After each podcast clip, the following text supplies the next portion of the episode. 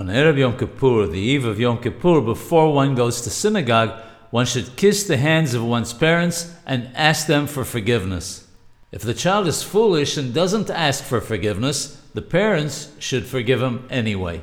It's a fine custom for the father to place both his hands on the heads of his children and bless them. There are those who are particular to place only one hand. The parents should bless the children that they'll be sealed in the book of life for a good life and fear of heaven. Spouses should ask forgiveness from each other. The wife should ask forgiveness from her husband, and the husband should ask the same from his wife, and bless each other with whole hearts.